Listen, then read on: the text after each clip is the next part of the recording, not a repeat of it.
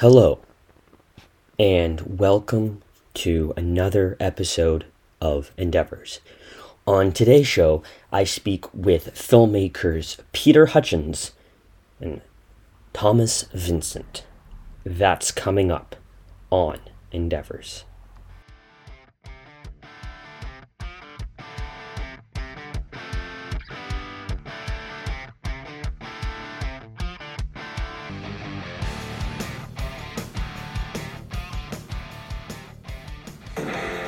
Hello, and welcome to another episode of Endeavors.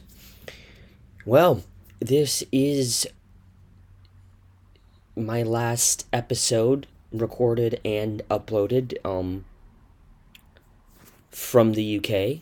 Uh, when this goes out, the day after, the morning after, I will be flying from London to Vienna and then catching a bus from Vienna across the border into Bratislava. So, um, it's it's coming up quickly uh, on me, and who knows what the next um, you know 10 to 12 weeks we'll have in store. But um, here we are. Um, yeah.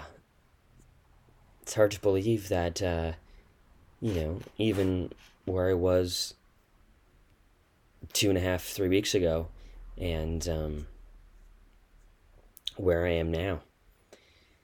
But, uh, you know, we all get there in the end. And uh, yeah, here's to my new chapter. And again, the show's not ending. I'll just be in a new place again. Um, and I meant, you know, I, I mentioned, you know, things can surprise you and and sneak up on you. And today I'm interviewing two directors whose films surprised me, I think, in in different ways. Um, the first is director uh, Thomas Vincent, uh, who has worked on such TV series as Reacher, Possessions, Bodyguard, Borgia, among others.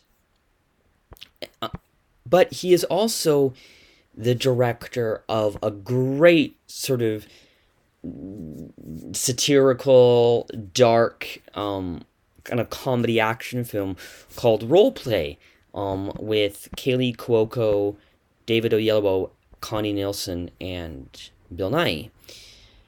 And it's about this woman, Emma, who has a wonderful husband and two kids in the suburbs of New Jersey, but she's also secretly an assassin for hire, and this is something that her husband doesn't know. So it's like, you know, uh, people will want to compare it to um, Mr. and Mrs. Smith. I think it's a, a, a very different movie. I think it's funnier. Um, I think it's a little more modern. Um, and it's very, very good. And uh, Thomas Vincent will talk to us about that. And you'll also hear from uh, director Peter Hutchings, um, director of the film, which I sort of call an anti rom com, um, which brings me to you, starring Nat Wolff and Lucy Hale. And I'll be talking to Peter in a little bit. But right now, this is my interview with Thomas Vincent.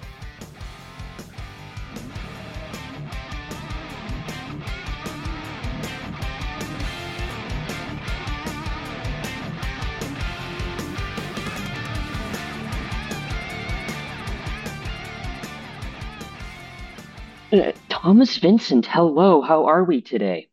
Uh, we're good. Just uh, landing in LA, so uh, yeah, uh, fun. Nice, nice, nice. Um, so role play. Um, I had a chance to watch this movie, and it it it really surprised me. Um, I think in, in a lot In of a good way, ways. I hope. Yes, no, it, I, I, I, I really enjoyed it. I'm curious, you know, because action and comedy can sometimes be, I think, difficult to do correctly because they're they're very much opposite. Um, Mhm. so as, as a director, uh, how how do you go about finding that that balance of, of tone? You sweat. Uh, uh, it's a very good question because, and it was the question that uh, me and the producers were really asking ourselves since the very uh, beginning of the process. Um, because you're right, it's like oil and water, and comedy can make the action not, you know, um, um, strong enough and and action can uh, can make the comedy irre irrelevant. Um, so it it is it is a balance that we had on our minds since day one, and through script casting, um, and and especially in the editing, uh, like we've worked a lot to make that balance work. Uh, and um, and it took a while, especially in the casting. Well, during the shoot, there were some scenes for which I knew by experience that I would only find out in the edit what, you know, on which side uh, it should it should lean. Um, and I I shot some scenes twice actually, like in you know in the two versions of of some Right. of of some some scenes. It's, in, for instance, the scene when uh, David and Kaley meet in this bar in Berlin which was to me like I, w- I was really not sure which way it should go. And we should we basically shot two versions of it, so we would be able to really balance it in the edit. And and it's been a long a long process to find that sweet spot in the edit, like more than usually. You know, usually by the second cut, you have a clear idea where this is going. You know, like like okay, Yeah. this is what the film is. Now we just need to make it better, uh, and or or save the day if it's really bad. But uh, but um, here, like really, like cut one, two, three, we're like, ugh, no, it's like you know, it's like when you're cooking and trying to make a sauce and it's not coming together, and it's only by cut four, and suddenly, oh, here is a film. Here is the film, and from there we it was just work to improve it, but uh, but we knew we had found the chemistry, and also it works with the music, which is really a very important ingredient in the in the sauce. Um, you know, it's interesting. There's been a lot of films, you know, in sort of the last five, ten years, you know, uh, this subgenre of female assassins. Um, I Mhm. think I think we see we're we're starting to see sort of that kind of type of character um, in a lot more stories. For you as a filmmaker, what makes that type of character appealing? It's another great question. Uh, um, I, I I completely understand, and it's it it's a very um central question for me. Like it really has been. Um, I think first the reason why you see more and more female assassin in Hollywood is that it's a way for Hollywood to embrace the evolution of society without changing its patterns. Like, if you want good guys killing the bad guys, which is Hollywood, you know, it's Hollywood, that's what it is. Um, and still you want to be still relevant in the past uh 2010. Well, one way to go is to just make the same films with a female hero instead of a male. Um, which is greenwashing, basically. Uh, and something I was not completely comfortable with. Um, I think the way it worked for me, what made it work for me, was that it was it was an opportunity to tell a story about couples and about family, and and that made it interesting to me. Uh, it's not so much that it was a female badass hero, blah blah Right. blah. Um, uh, it's like this film is really. I think what's more original about the film is beyond the action and the fun and everything, which it is and and it should be. Uh, but you know, it's like it's like a space rocket. That's that's the engines. That that's the Mhm. big thing. But what's on the top of the rocket is uh is that couple. What we say about couple life today, married life today, right? And and and how this couple works, like it's kind of reversed. The man is not really, you know, uh, the um, father and ruler, and the wife is more independent. And how do they like? How do, how how does it make family life more difficult and yet more interesting? And how do they manage? And and I think that's what makes the film interesting and relevant for for an audience actually because we we all face that I think today. We all know about Kaley Cuoco's comedy chops, you know, with with her career in sitcoms. But I was pleasant. I actually think David is the funnier character um, in this. And a I think, you know, just in, in you know his his dialogue and everything in terms of directing, when you're working with an actor who is primarily known for dramas, how mm-hmm. much comedy coaching do you have to do on set? Oh, you mean for David? Yeah. Oh, oh that was easy. Uh, David is incredibly gifted for comedy. Uh, um, but it's it's another good question. uh, when the idea of uh, casting David first came up, I had exactly the same reaction as yours. Like to me, like it was Martin Luther King in Selma. So felt like, oh, is it going to be funny enough? And then I met him, and and like it's impossible not to not to laugh when you have a, a drink with with David. I mean, it's impossible. It's just impossible. The guy's got funny bones. Like it's he's super gifted for comedy.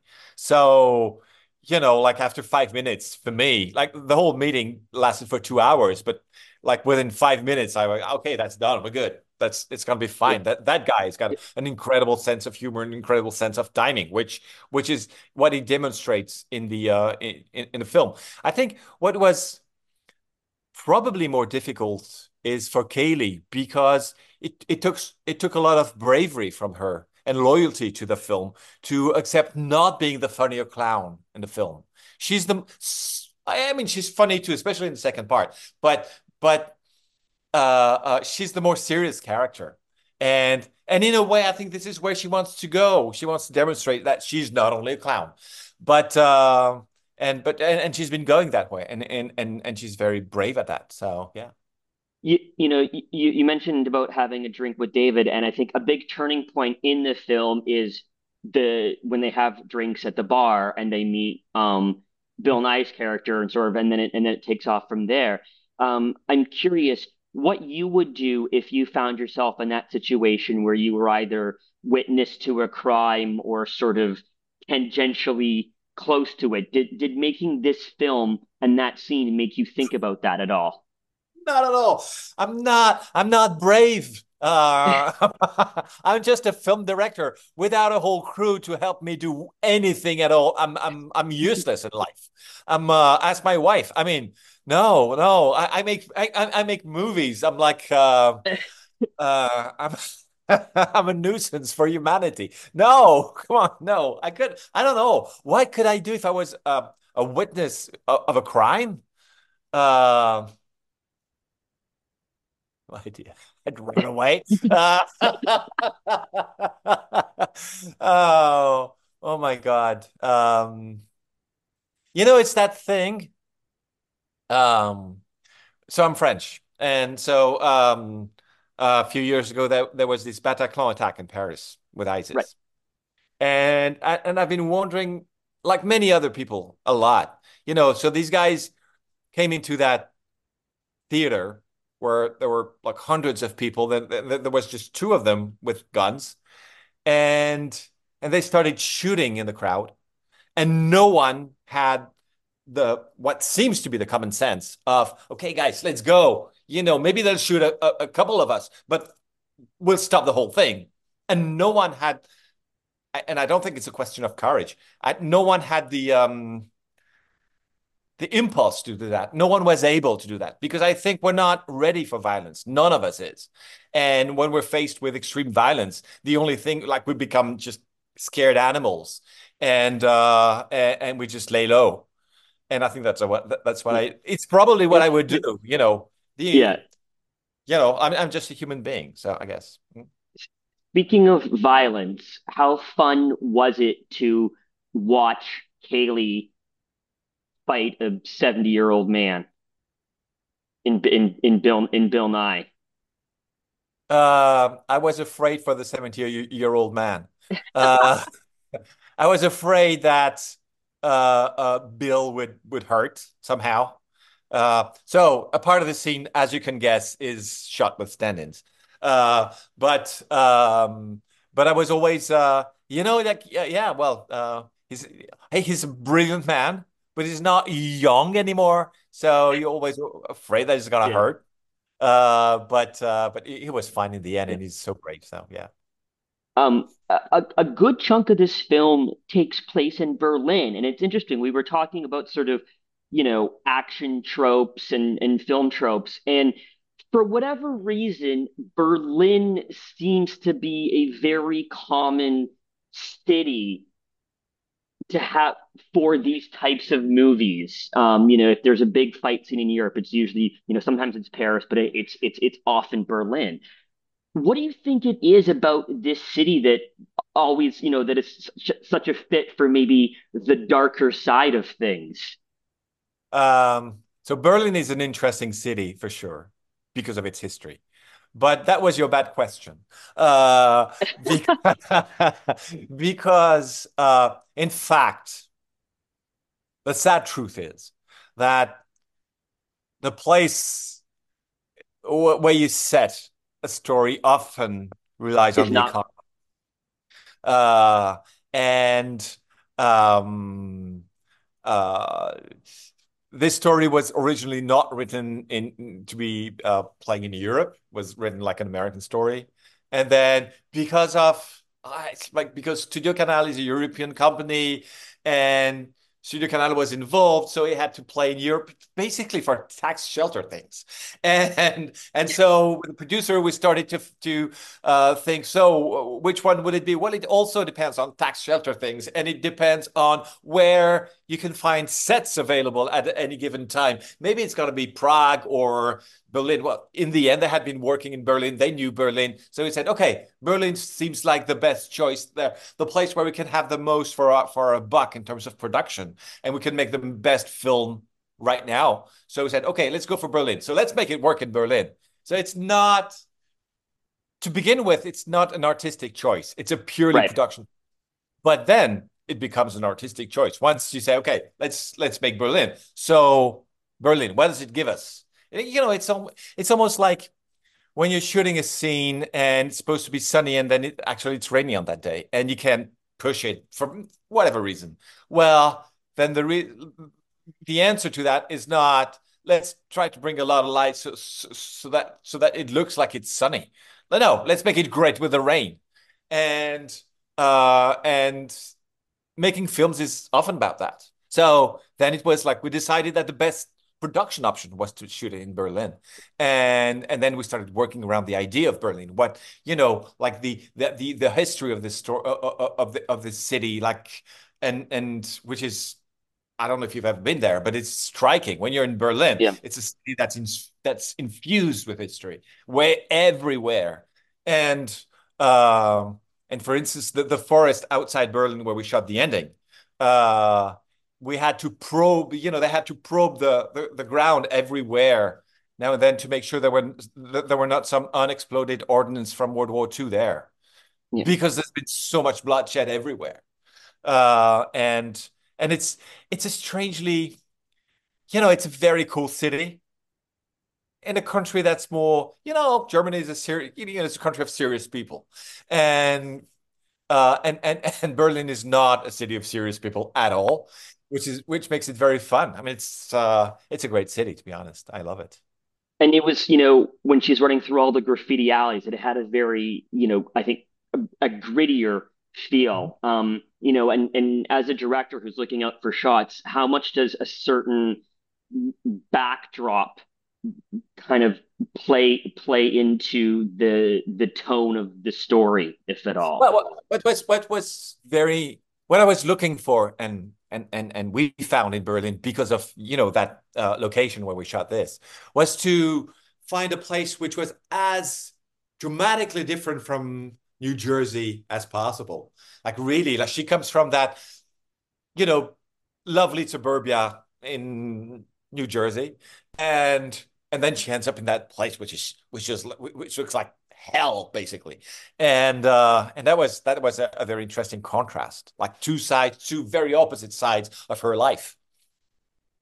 Um and now wasn't Haley also a producer on this film? So i'm i'm curious just in terms of the that collaboration. I mean how much was it director actor how much was it director producer oh that was very oh she was very clear that uh she, whenever she was involved as an actress she was not involved as a producer. It was one or the other which is great. I, and i thank her for that because like having you know to play both sides at the same time is can be very difficult to navigate for a director.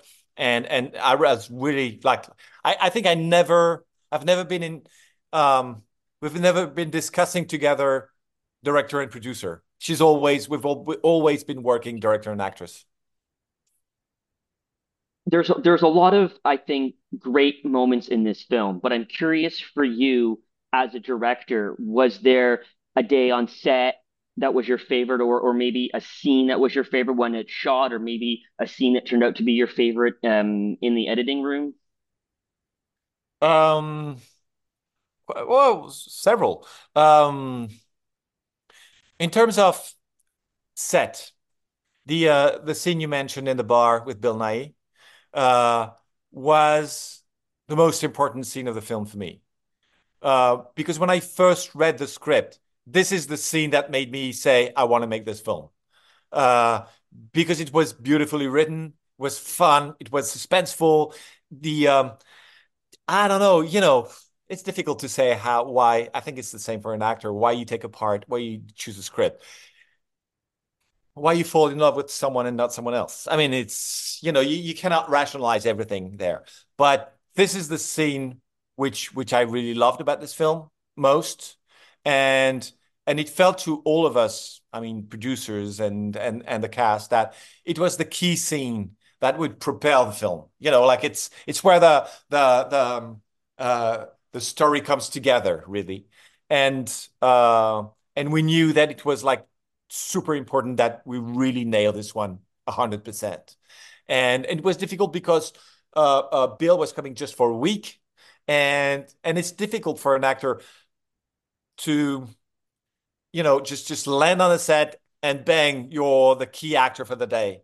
And and it was like to him, it was a big mouthful. He had a lot of lines, and and uh, and he, he's been absolutely amazing. But it was like a big thing. And everybody knew that it was like okay like basically you know there's on, on every film there's there's a scene when you say okay today we succeed or we fail basically. And the film is never going to be better than this film than this scene is going to be. And i think this is the case for that one. Like that's where when you watch the scene or you love it or you don't but if you if you love it that's you'll you'll love the rest of the film uh, well, it's it's a great film, uh, and it's role play, and it premieres globally on January 12th, uh, exclusively Friday. on Prime Video, if I'm correct. Yes. You are. Yes. Uh, Thomas Vincent, thank you so much for your time today. Bye bye. Bye bye. Cheers.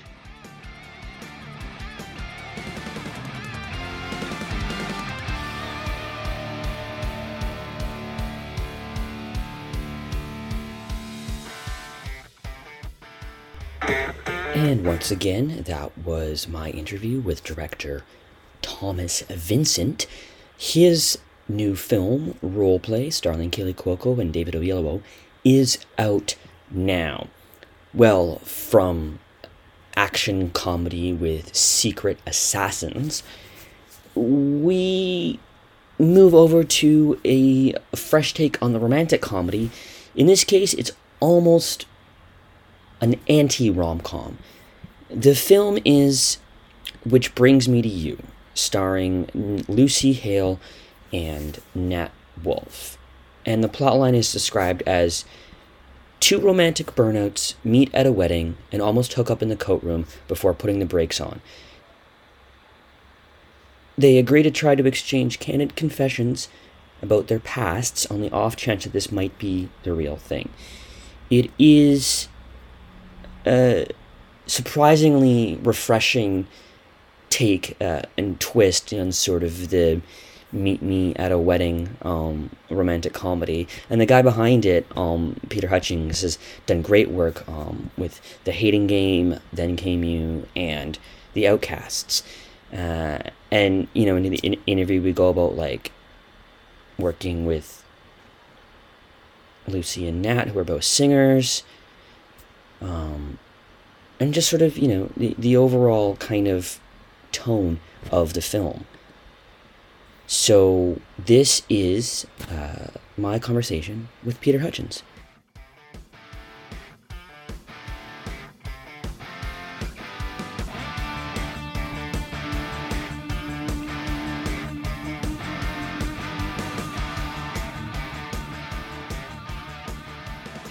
Um, yeah, so uh, you have a new film out, um, which brings me to you. How did this uh, project come into your lap? So I I first read the script uh, um, a few years ago, and I I really loved it, and so I kept an eye on it.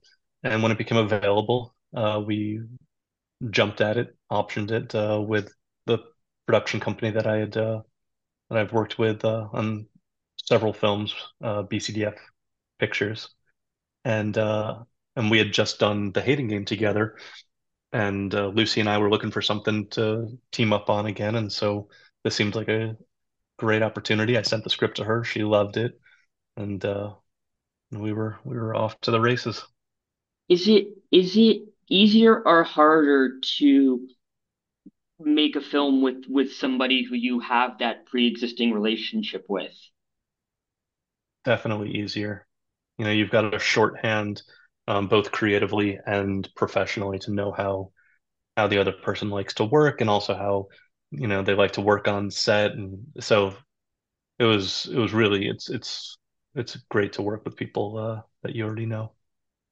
This is a the script is very dialogue heavy. Um, as as a director, what are certain challenges that come with directing scenes that are essentially all dialogue and nothing else? Yeah, so yeah, that's a that's a really good question.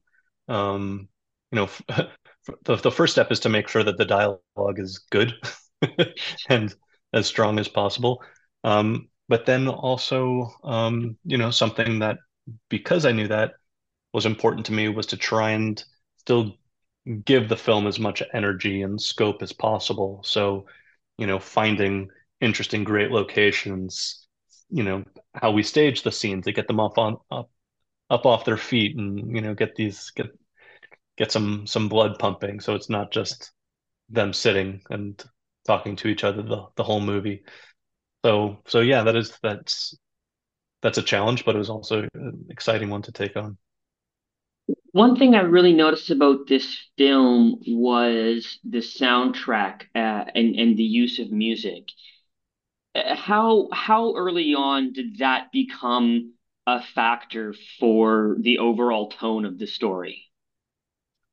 Um, well, the composer of the score is my brother Spencer, and uh, he's he's composed all of uh, the movies that I've directed with, and I just adore him, obviously, and working with him, and uh, and so you know, part of the privilege of that is that you know we're we could talk about music far earlier in the process, and music is so important to me in um, at really from the beginning of the process, but as soon as I start editing, really, really, very, very quickly after having uh, like the first rough assembly, I need to start adding music in. It's so important for me to start to to understand and shape these scenes.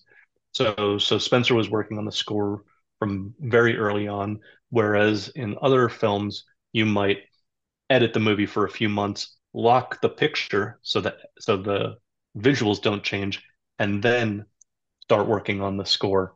And you know, so it was it was great to be able to work in that way. And yeah, it was uh finding that right tone to match these characters and their journey and the overall vibe of the movie. It brought so much to it.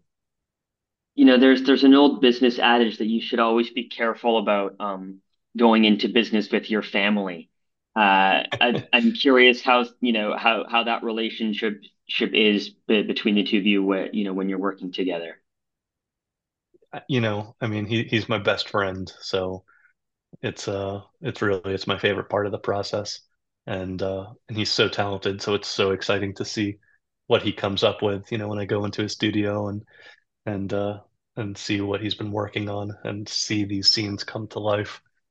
Uh but working with family, you know, I'm kind of way past that point because my mom is um, a background casting director and and uh, and also a, a casting director. She was a casting director on The Hating Game, uh, and my dad has is plays an extra in every one of my movies. He always has a featured extra role.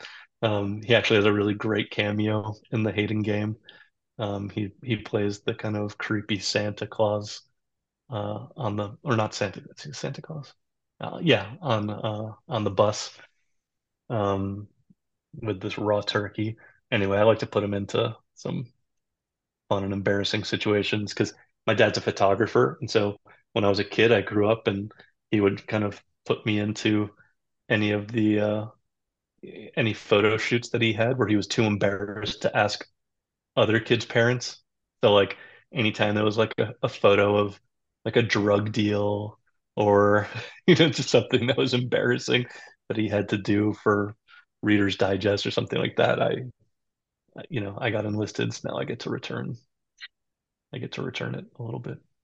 I think um, one song that plays a really significant role in the plot is uh, "You Had to Be You," or "It Had to Be You." Um, we we hear it at the beginning, and then we hear it in that in that uh, bar scene towards the end. How early about in in the process did that song was was that written in the script that that was the song they were going to sing to each other? Yeah, so um so having having a song there um you know was something that during pre-production kept looking for the right uh for the right one and finally landed on that and Spencer did the arrangement of that um for the the diegetic version of it, which means the version that's actually in the movie that the characters are singing. Um, and he just did such a wonderful job. It's such a beautiful arrangement, and then the actors did such a good job with it. Uh, and then and then it was in post production when looking for an opening song that we thought maybe we'd do a very different uh, arrangement of that song, and uh, and Spencer again did that and we brought in these wonderful singers, Danielle Nicole and Nate Davies, and uh, man, they just knocked it out of the park. I I love that track. I think it, it opens the movie with such great energy. I mean, both both Lucy and Nat um, are singers as well as as well as actors. Um, how Yeah. was it shooting this this musical scene? Did you was it like a musical? Did you did they sing live? I imagine that that's a that that has its own unique challenges. Yeah, so um, it was, it was very fun, and yeah, the fact that they they both have just great singing voices was was was fun to play with and take advantage of. Um, so we kind of did a mixture where we recorded. I wanted I wanted to pre-record, but we pre-recorded in that space on the day. So the acoustics, you know, you really felt like you were in that space as opposed to uh, you would sometimes do it where you pre-record, but like in a studio, in a sound booth, and then you try and make that match. And that's how I think sometimes you can get a little bit of that um, music video feel. And I didn't want for this to feel like a music video. I wanted for it to have this balance of uh, you know, feeling special and magical, but also uh, lived in like the rest of the movie. Um, you know, most of most of the film takes place kind of in and around a wedding, you know, and, and they joke about, you know, oh, all sort of the the, the goings on at a wedding. I'm, I'm curious as if as if what your craziest wedding story is, if you have one. Oh gosh, my craziest. I don't know if I have any. I don't know if there are crazy wedding stories. Let me think. Um, well, this isn't crazy, but it was a little a little funny at the time. I uh my buddies from high school was getting married and and uh and I was at this this rooftop overlooking Bryant Park in New York City, really beautiful spot.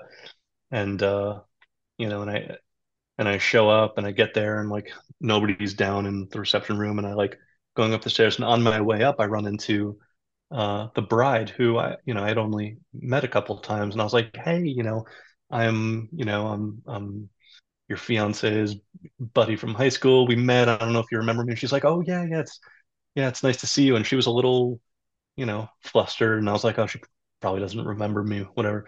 But I was like you know it was a little strange. And then uh and then I walk past her and walk upstairs.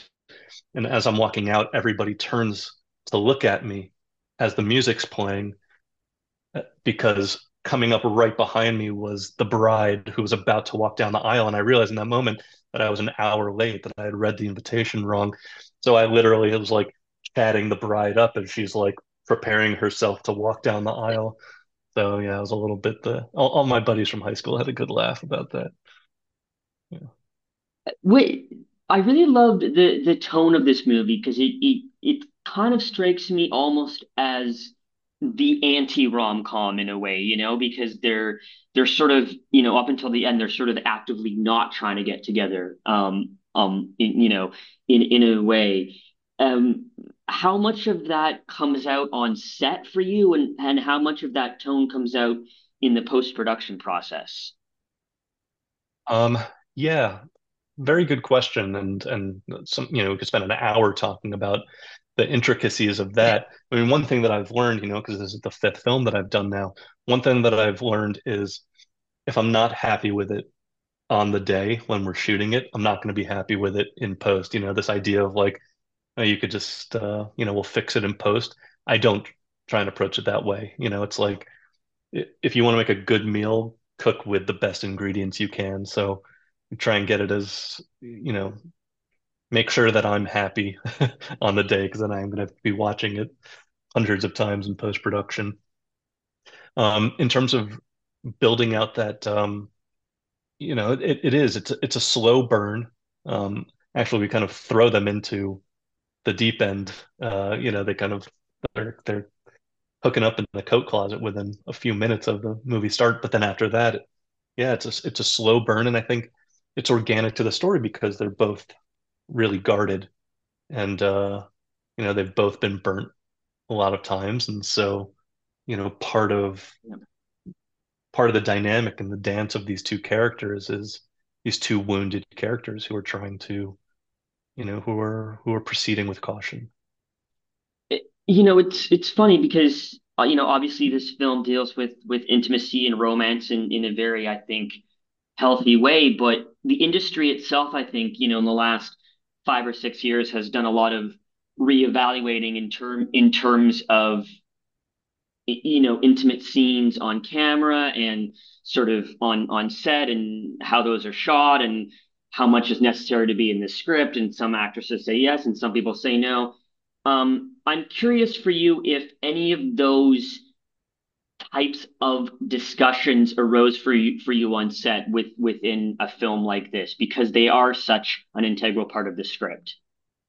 Yeah yeah. Well we had a wonderful um intimacy coordinator um with us on set for you know uh, anybody that wanted to uh to to work uh with with her. And uh and so I think that's just it's a really it's a wonderful development to make sure because it's I mean in every respect safety first on on set you know just making sure that this is as as comfortable of, of an environment for everybody as possible. So i'm i'm all in favor of that. Um and uh, and it was a really good it was a really good experience. Um you know and it's uh yeah. What was the other part of your your question? Oh yeah and it was was that just it, it it was was just more more yeah more, more general and just more about like you know how how you think maybe a film like this can you know did you learn anything about sort of the the sort of changing nature of of romance because you know I think Gen Y and and and Gen Z have very different ideas compared to maybe Gen X, for example. Yeah, for sure. Um, you know, it's one of the reasons why anytime with with cast and with crew, I am really open to to their input and their ideas. And when I'm working with cast, I want for it to be, you know, for them to take ownership over their characters and for them to feel, um, you know, just absolute, um, absolutely invited to, um, to to work on these characters and to to tell me there are things that aren't resonating with them. So, you know, if I'm working with younger actors, I'm expecting that they're going to bring some of those ideas that might be blind spots for me. So I think that it works. It's a really nice synergy in that way, and and definitely in that respect, trying to, you know, at the same time know that we're all human. We all have our blind spots because of the, you know, the time Yeah. that we were born, and and but also try and continually learn and, and grow. Finally, um, do you have a favorite scene or moment that occurred um, either during filming or, or maybe in the editing process? Yeah, I mean, well, editing is such a such a mysterious alchemy, and you know, it's it's more like sculpture where where the work very slowly emerges, but then it's a, always such an exciting moment where, you know, because you shoot a movie and it's you're you're moving at a thousand miles an hour and you know there's a lot of money being spent there's a lot of stress as the director you're overseeing a lot i'm answering a thousand questions a day. And then you get into editing and you know there's this release it's very quiet it's just you and the editor. And there's this magical moment that happens when suddenly you know you're watching a cut of the movie and you're no longer thinking about oh on that day you know we lost this location or this person was having you know had, a fight with this other you know you're not thinking of the behind the scenes you're actually watching this as a movie and a story and saying oh this actually this actually plays this leap of faith that we took that somehow these different puzzle pieces were going to link up and and that's so exciting and so rewarding. It's one of my favorite parts of the process Well, uh, the film is Which Brings Me to You, uh, and it premieres in theaters uh, on January 19th. That is uh, the Friday after next from when we're taping this. Uh, Peter Hutchings, thank you so much for your time today. thanks so much for having me dan nice to meet you Nice to meet you. Cheers. cheers Once again, that was my interview with director Peter Hutchings. His new film, Which Brings Me to You, is out everywhere on January the 19th. That does it for me today. My thanks to Peter Hutchings and my thanks to Thomas Vincent. I will see you all from Slovakia. Thanks for listening in, and I'll catch you next time. Bye for now.